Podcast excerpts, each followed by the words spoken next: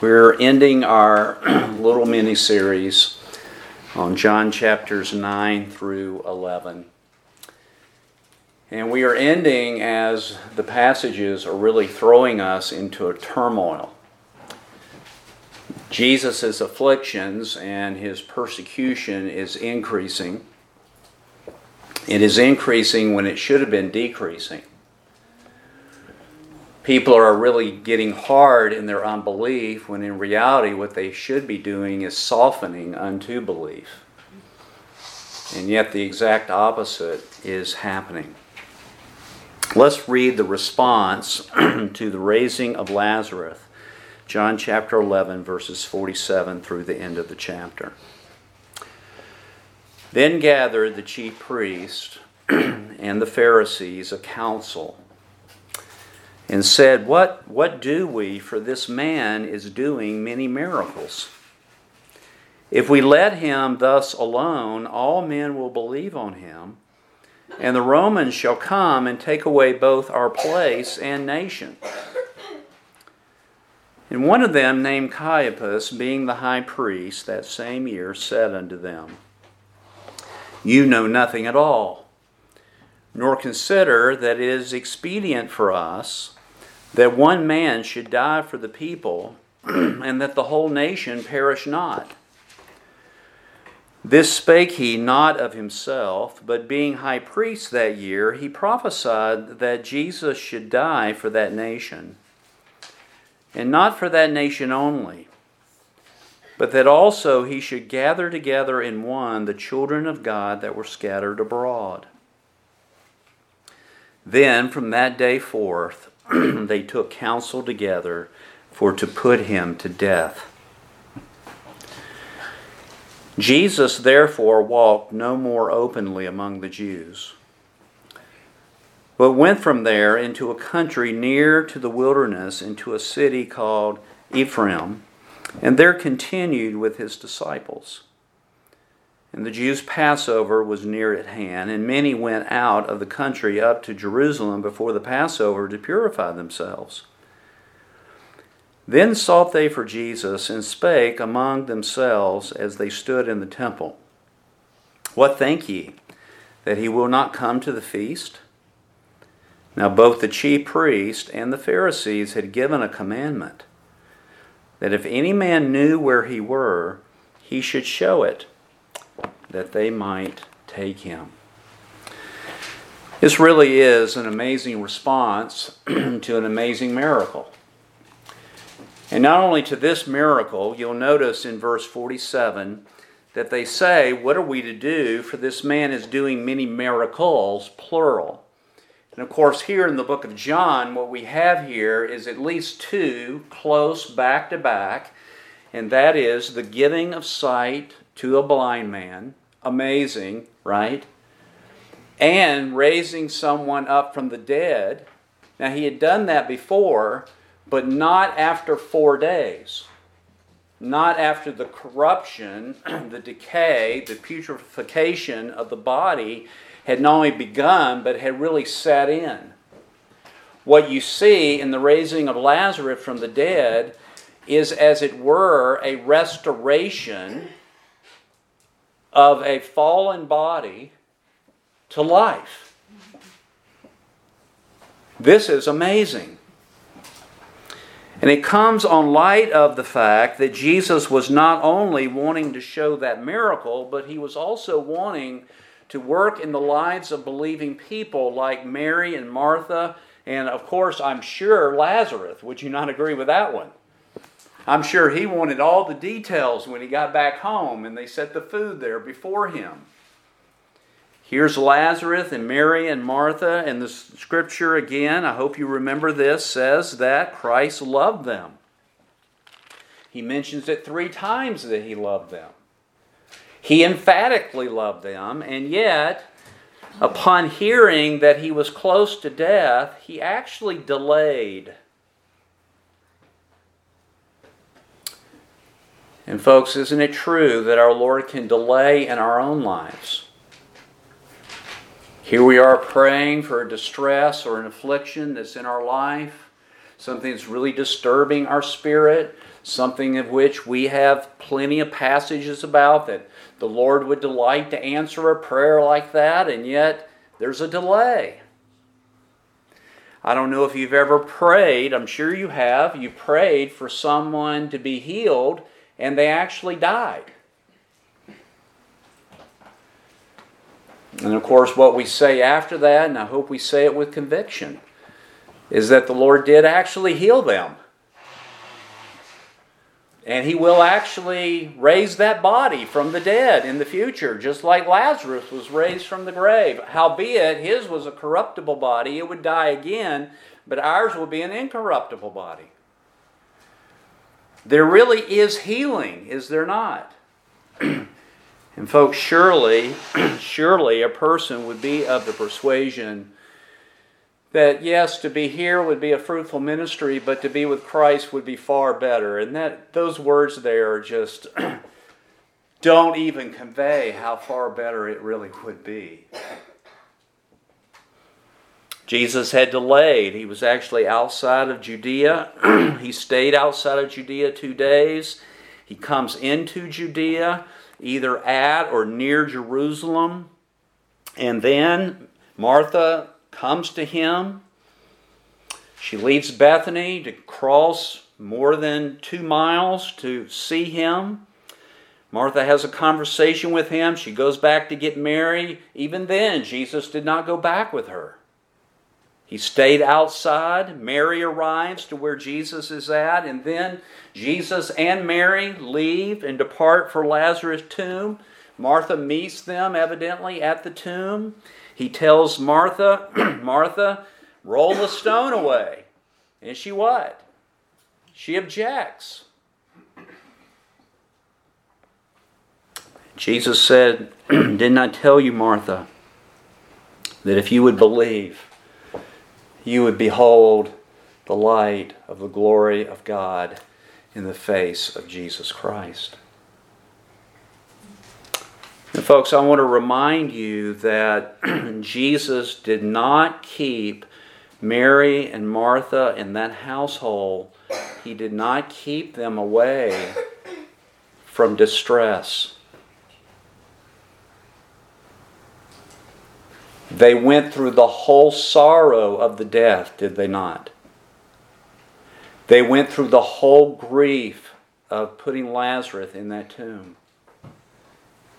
They went through the weeping and the tears and the heartbreak of sealing that tomb. And then in the days ahead, some 30 days for mourning, there was continually mourning and pain within their own soul because of the departure of their brother.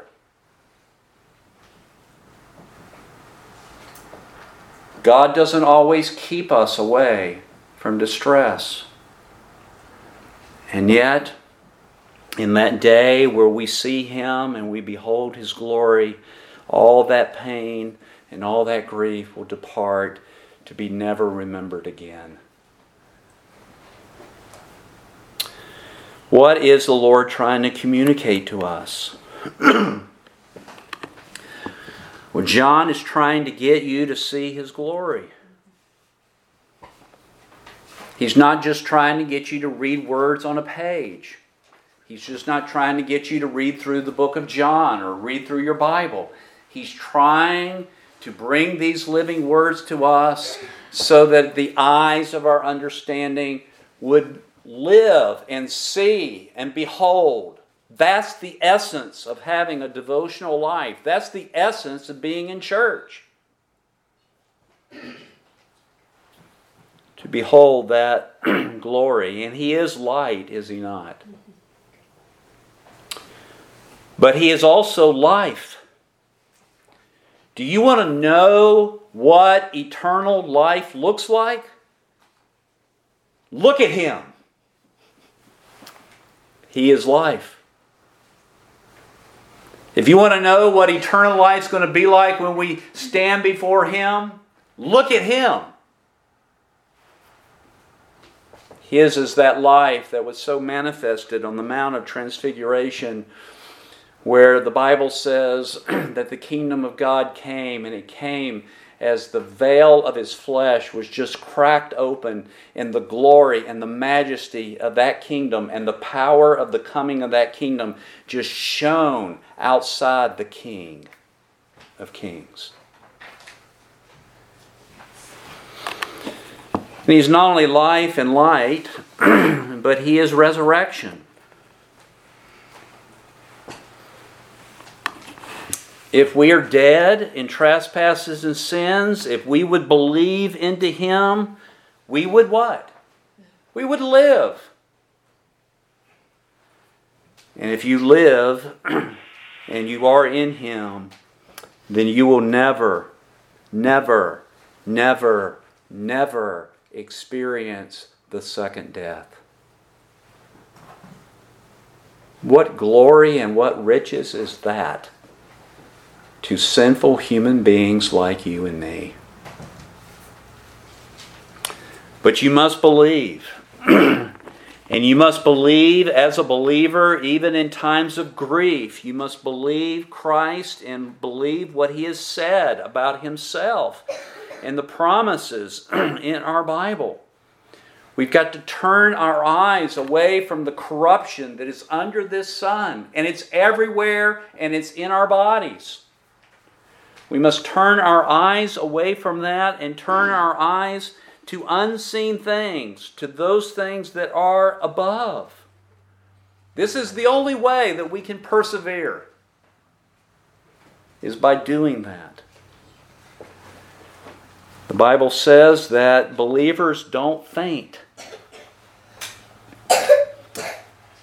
And we all know what it's like to be fainting. How do we get out of that? We look at unseen things. We labor, we wrestle to get our eyes on things above because we know that whatever turmoil, whatever affliction, whether it's in us or outside of us, whatever the circumstances are, it is all doing something inside of us that is going to be revealed at that day that we stand before Him. It is working for us an exceeding eternal, an exceeding eternal, let those words hit us, weight of glory so that we will shine like the stars of heaven. We don't really see that eternal weight of glory now. When we look inside of us, we do see glimpses of the working of God, but most of the time, all we see is sin. Which of us does not sin? Which of us has not sinned today? This is the wretchedness that Paul wanted to be released from. and Martha, Mary, us, we must, we must turn our eyes habitually and daily through meditating on His Word day and night, through seeking the kingdom of God and His righteousness. We must we must put our eyes on things above. Now, brethren, in light of all that,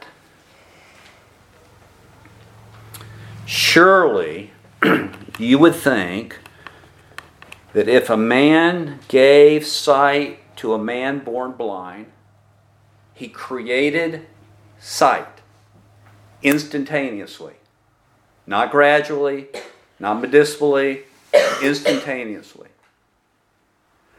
He raised Lazarus from the dead, not gradually. He didn't anoint him, he spoke.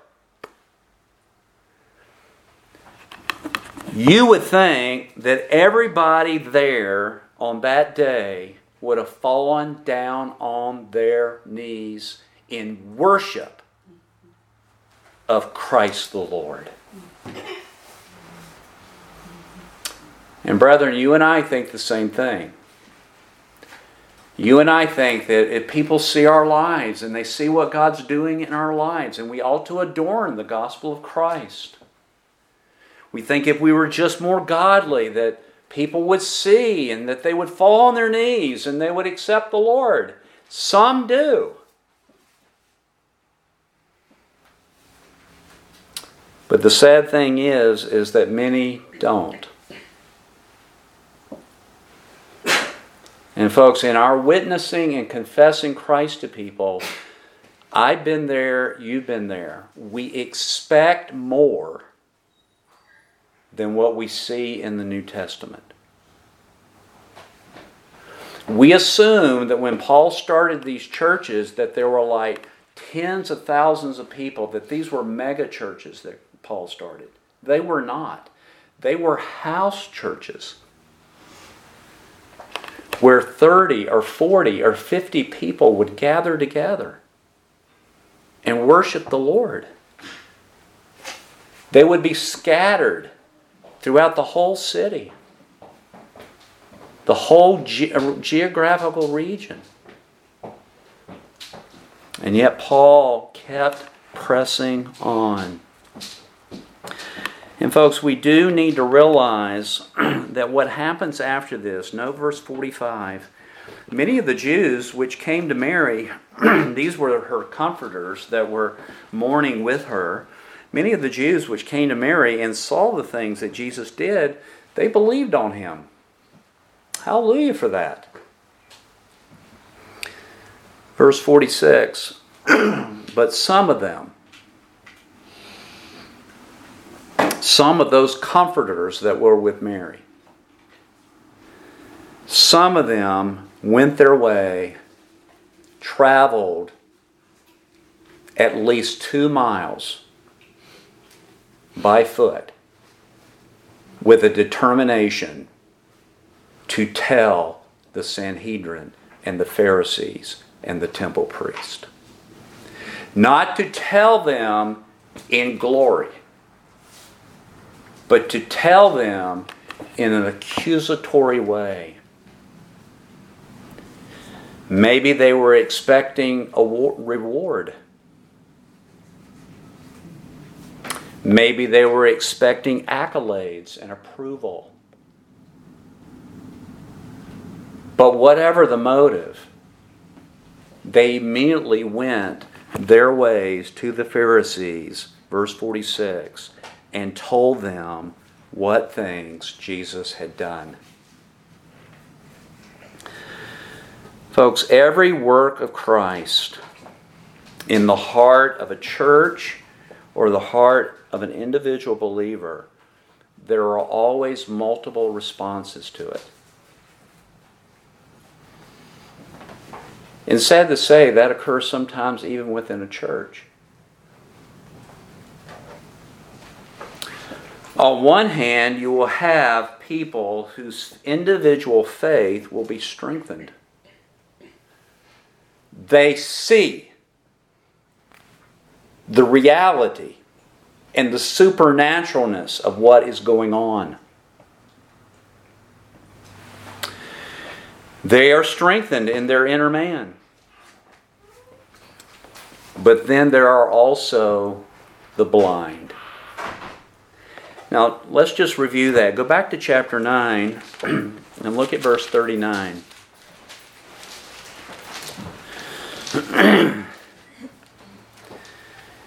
Jesus said, For judgment I am come into this world. What is the legal verdict that Jesus' is coming, his incarnation, brought? For legal ju- verdict I am come into this world so that they which see not might what? Like that blind man. Would you not agree with that? A supernatural recreation of that man's physical sight, and we saw a supernatural drawing of that man to faith in Christ and regeneration. And he came that they which see, that is, people who claim to see, might be made what? And that's exactly what happened to the Pharisees, did it not? Their continual rejection of the light of Christ and His Word darkened and hardened and, I'm going to make up a word, stubbornized their heart because they would not believe. And of course, believing, brethren, is not just an acknowledgement that yes, this is true. Believing something means hearing the truth and seeing the truth and engrafting the truth into our hearts and lives. In other words, folks, when the gospel is preached, there's no neutrality. Do we understand that? We think there's this huge gray area here. And there's no neutrality even for believing people. Pastor can preach and he can read and he can study and he can reject what the Lord says about himself and his ways. And if that happens, his heart is dimmed. And it can happen in a believer's life also. And, folks, I want to encourage us to not allow our hearts to be made hardened, but to hear the Word of God, as Hebrews 4 says, and mix it with faith. The word mix there means to homogenize. You just take it and homogenize it so that it's all what? It's all one. And the Bible warns us as believers not to be hardened through the deceitfulness of sin. These people went to the Pharisees and they took effort to do this. And they went there. And in John chapter 10 and in verse 36, he speaks again concerning this. He says, John 10, verse 36, Do you say of him whom the Father has sanctified and sent into the world, You blaspheme, because I said I am the Son of God? If I do not the works of my Father, then don't believe me. But if I do the works of my Father, though you don't believe what I'm saying, believe the works, that they give credibility and testimony to what I'm saying, so that you may know and believe that the Father is in me and I in them. And what did they do with that? Verse 39 They sought again to take him, and he escaped out of their hands. They sought to take him to stone him, to put him to death. These are evil people.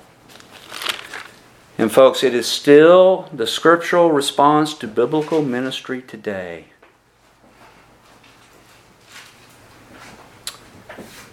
And, folks, here's what evil people do They hide their motive. Look at what it says here. Look at verse 47. Then gathered the chief priests in John 11. Then gathered the chief priests and the Pharisees a council. What are we going to do? This man's doing many miracles. Well, what should they have done? Bowed and worshiped. What are we going to do? Here's our choices, verse 48. If we let him alone, well, everybody's going to believe on him, and then the Romans are going to come and take away both our place and the nation. And one of them, named Caiaphas, being the high priest that same year, said unto them, You don't know anything at all, nor do you consider expedient for us. now listen to this that one man should die for the people why? So that the whole nation doesn't what? Now, folks, did they really care about the nation? Did you not hear what they said? Look at verse 48 again. If we let him alone, all men will believe on him, and the Romans will come and take away both. What's the first thing?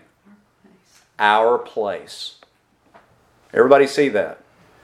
Folks, what is their motive ultimately? They want to retain their place of power. That's the real motive that is underneath all of this. We care for the nation and we care for the people. And, folks, that's the way people deceive people today. They come and say, you know, I really care about you. I really don't want this harm to come to you. While all the while, what they're wanting to do, and this is several places in the, in the scripture, all they're wanting to do is to get you to follow them.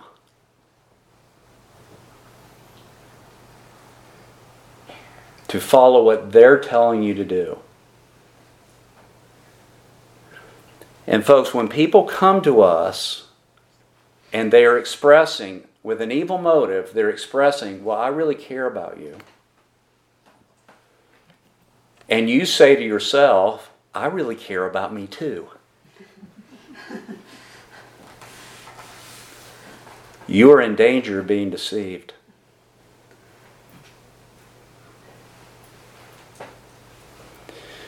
Folks, nobody's going to come to you and say, Now look, I don't care about you.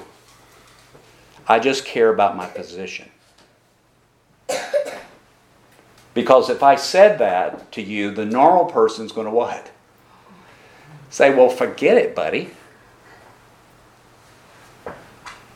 Here's a girl dating a lost man or dating a person who professes Christ and they're not growing. And the guy says, I really care about you. really? If you really care, then you would be seeking first the kingdom of God and his righteousness, right? if they really cared about the nation, they would be bowing the knee to the king of that nation.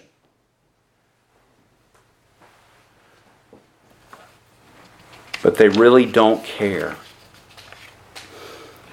And, folks, with these Pharisees and the Sanhedrin and the temple chief priest, and you got to wonder, you know, was Nicodemus there, and what kind of objection did he give? He was a chief priest, was he not? But I think Jesus would turn to them and say, If the light that is in you is darkness, how great is that darkness? Right? You say, I see, but you don't see. But people who don't see and acknowledge that, they get sight. Hallelujah for that. What is the Lord's message to these people?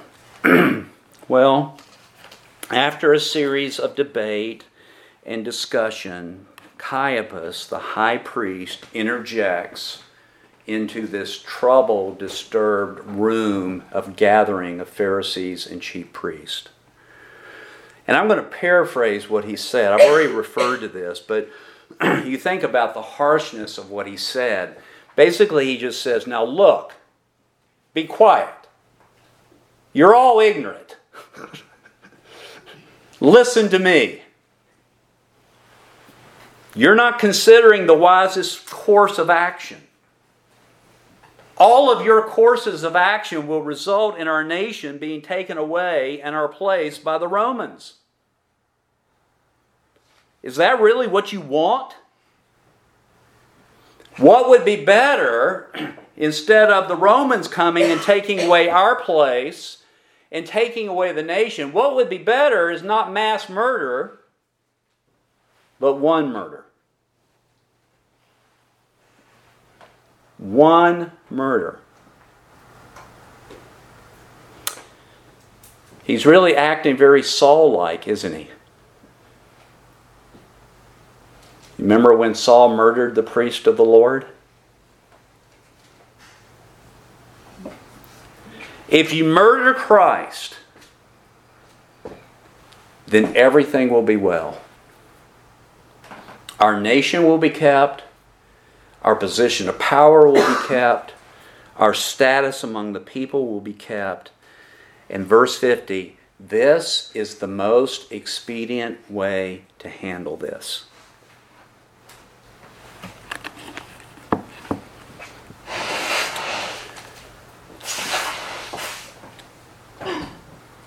Now, brethren, from a law's perspective, from an ungodly wisdom, that is the most expedient, isn't it? Can we agree with that? Kill one person versus killing thousands or tens of thousands.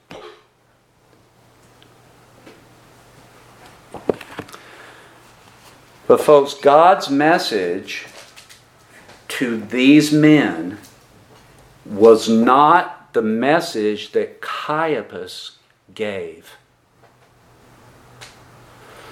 The message that God had for them is verse 51 and 52. This he spoke not of himself. This did not originate where?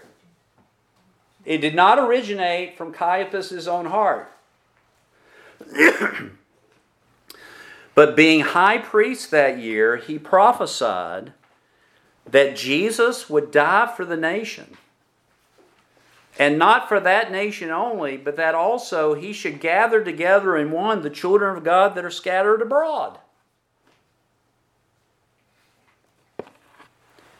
That was the message that God had through Caiaphas. Caiaphas, with the same words, had a different what? He had a different message. And, folks, isn't it interesting that what you have here, please hear me, what you have here is a lost, depraved, dark, evil man prophesying.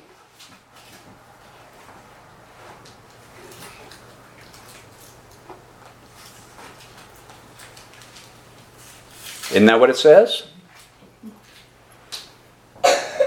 And, folks, we need to be careful just because a person supposedly exercises spiritual giftedness does not mean that they are necessarily born again. Was Caiaphas born again? No. The Spirit of God gave Caiaphas temporarily, at that moment only, the ability to prophesy God's message to those men. And folks, the interesting thing is, is that those men were the guardians of the Scripture. They were the guardians of the prophets. They were guardians of the writings. Should they have known? They should have known. But they did not know. And, folks, what we have here is this Caiaphas voluntarily, from an evil motive, did God's will at that moment.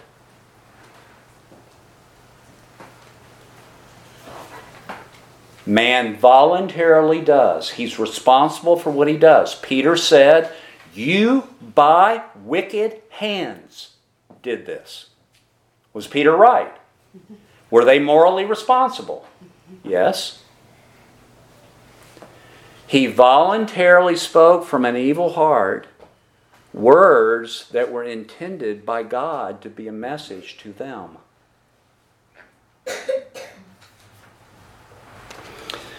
And folks, Psalm 76 and verse 10, I love this verse. Surely the wrath of man will praise you. The remainder of wrath you will restrain. In other words, if the wrath of man will not bring glory to God, God will restrain it.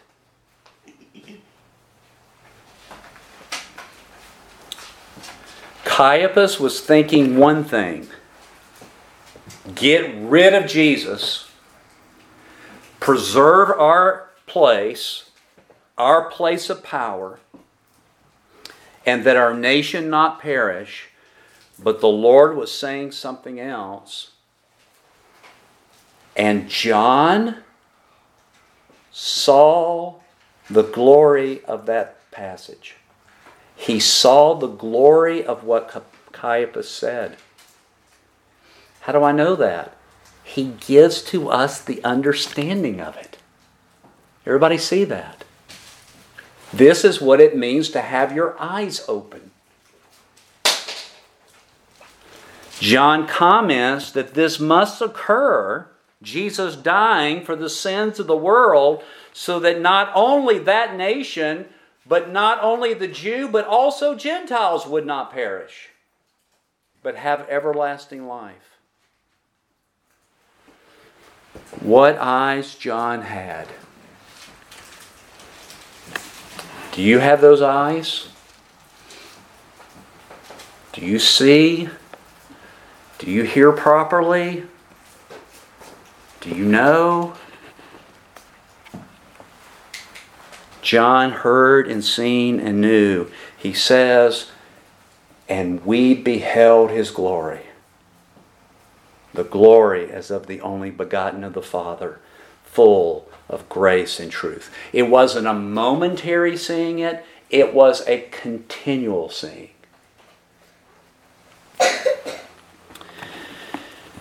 Now, that statement by Caiaphas fulfilled another passage. You're here in 11. I want you to go back to the beginning of this chapter. Because when the messengers came, and he said in verse 3, Lord, behold, listen to this.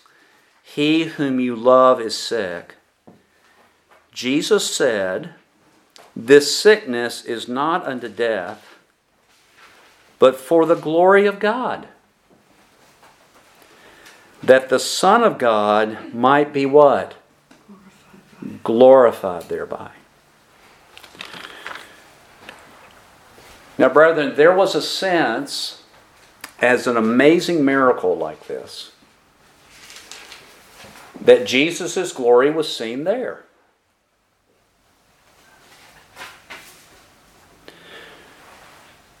But this miracle guaranteed the ultimate glory of Jesus Christ.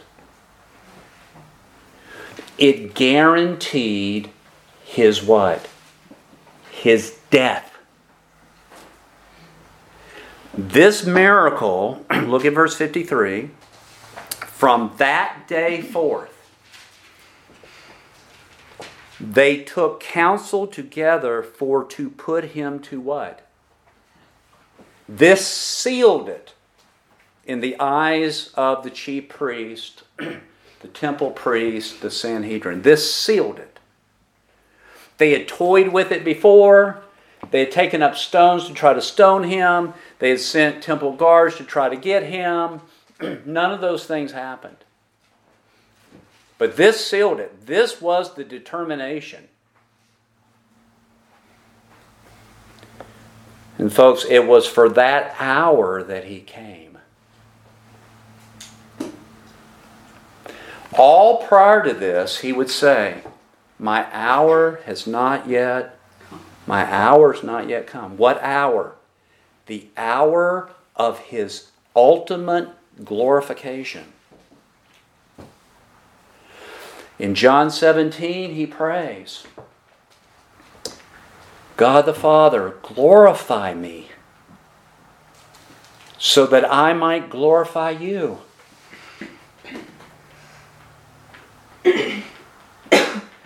This seeing of God's glory in the raising up of Lazarus ultimately brought about the ultimate glory of the Son of God at Calvary.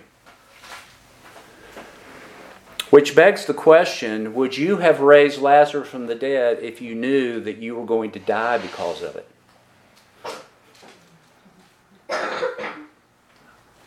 Jesus did know that.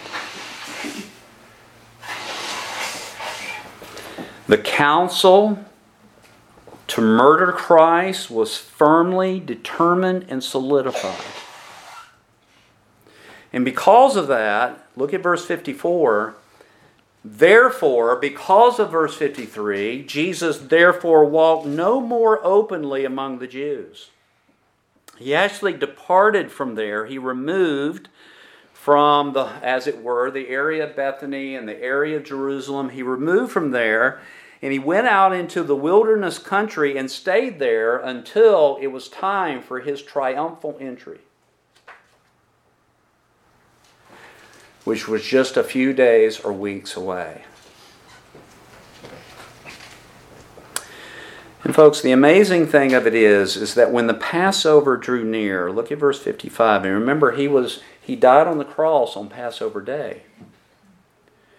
When the Passover drew near, many went out of the country up to Jerusalem before the Passover to purify themselves. Then they sought for Jesus. Well, he's not here. What do you think? Is he not going to come to the feast? Is he not going to show up? Why are they seeking for him? Verse 57. Now, both the chief priests and the Pharisees had given a commandment that if any man knew where he was, he would tell them so they might what? They might seize him. I find it absolutely amazing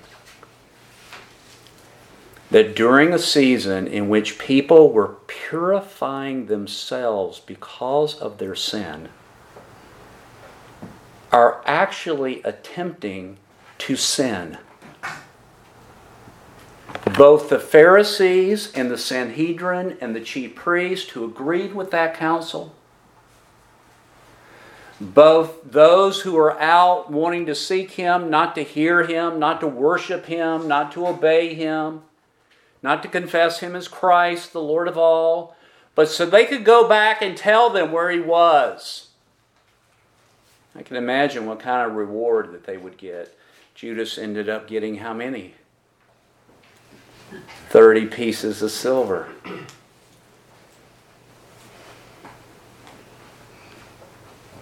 He went and told them where he was.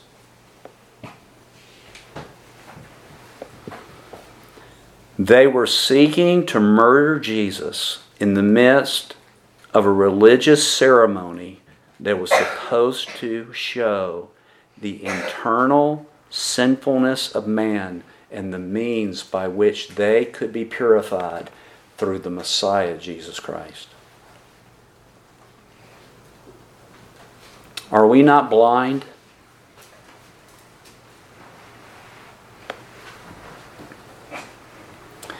All throughout this book, John has been trying to show you the majesty, the glory of Jesus, and that he is the Son of God.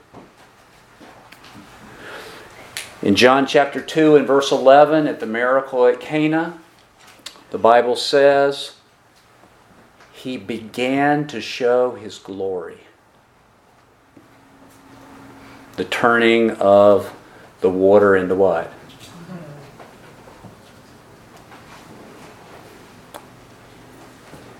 There is a glory to be seen. The glory ultimately isn't in the Lord's teachings in the book of the Gospels. The glory really isn't ultimately to be seen in that he claimed to be a good man or the specimen of what humanity ought to be like. In John 11, the glory was yet to be seen. Many people only saw blood, suffering, torment, injustice. But there were those who saw the glory and majesty of what was occurring.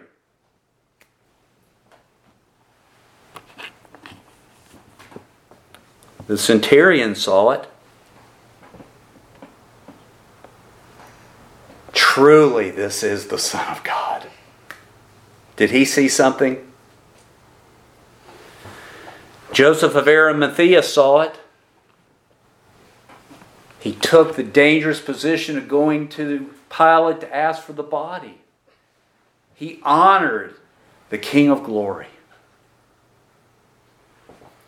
Mary beheld the glory. She was the first one to see him at his resurrection and appearance. She didn't run back to those who were gathered in that upper room and say, Oh, I saw an hallucination today. I was so sorrowful over the Son of God, I, could, I thought I actually saw him. No, she saw him. She saw his glory and it thrilled her soul. Every person who sees and believes, the eyes of their heart being opened, not just to hear the teachings of Christ, not just to see his good humanity, but behold the glory of God in the face of Jesus Christ by the Scriptures. If you see that, you live.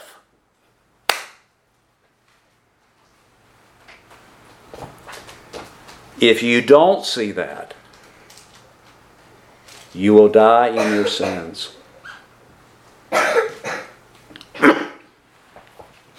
And, folks, it is true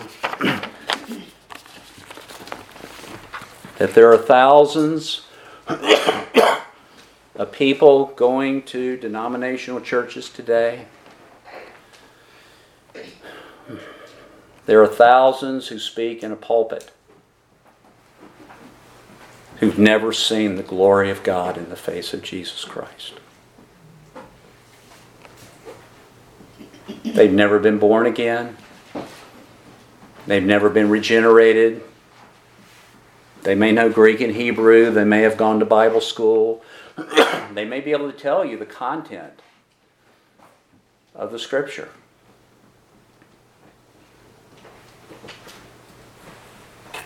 But it's never reached their heart. Their heart is still dark. It's still wicked.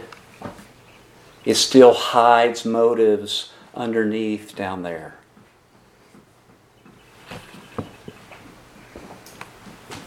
To retain their positions.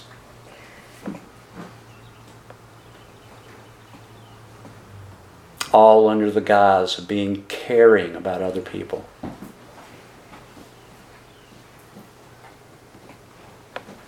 I thank the Lord that He's still saving people today. If you're listening through the internet, you can be saved. Right there where you're at.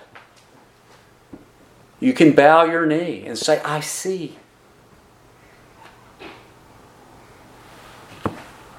And the light of the world will enter into your heart. And you'll be different. Your desires will be different. You won't be perfect. That's an understatement. But your heart will be different. Your desires will be different. You'll read your Bible differently. Are you converted? May God, may God save his people from their sins. Let's pray together.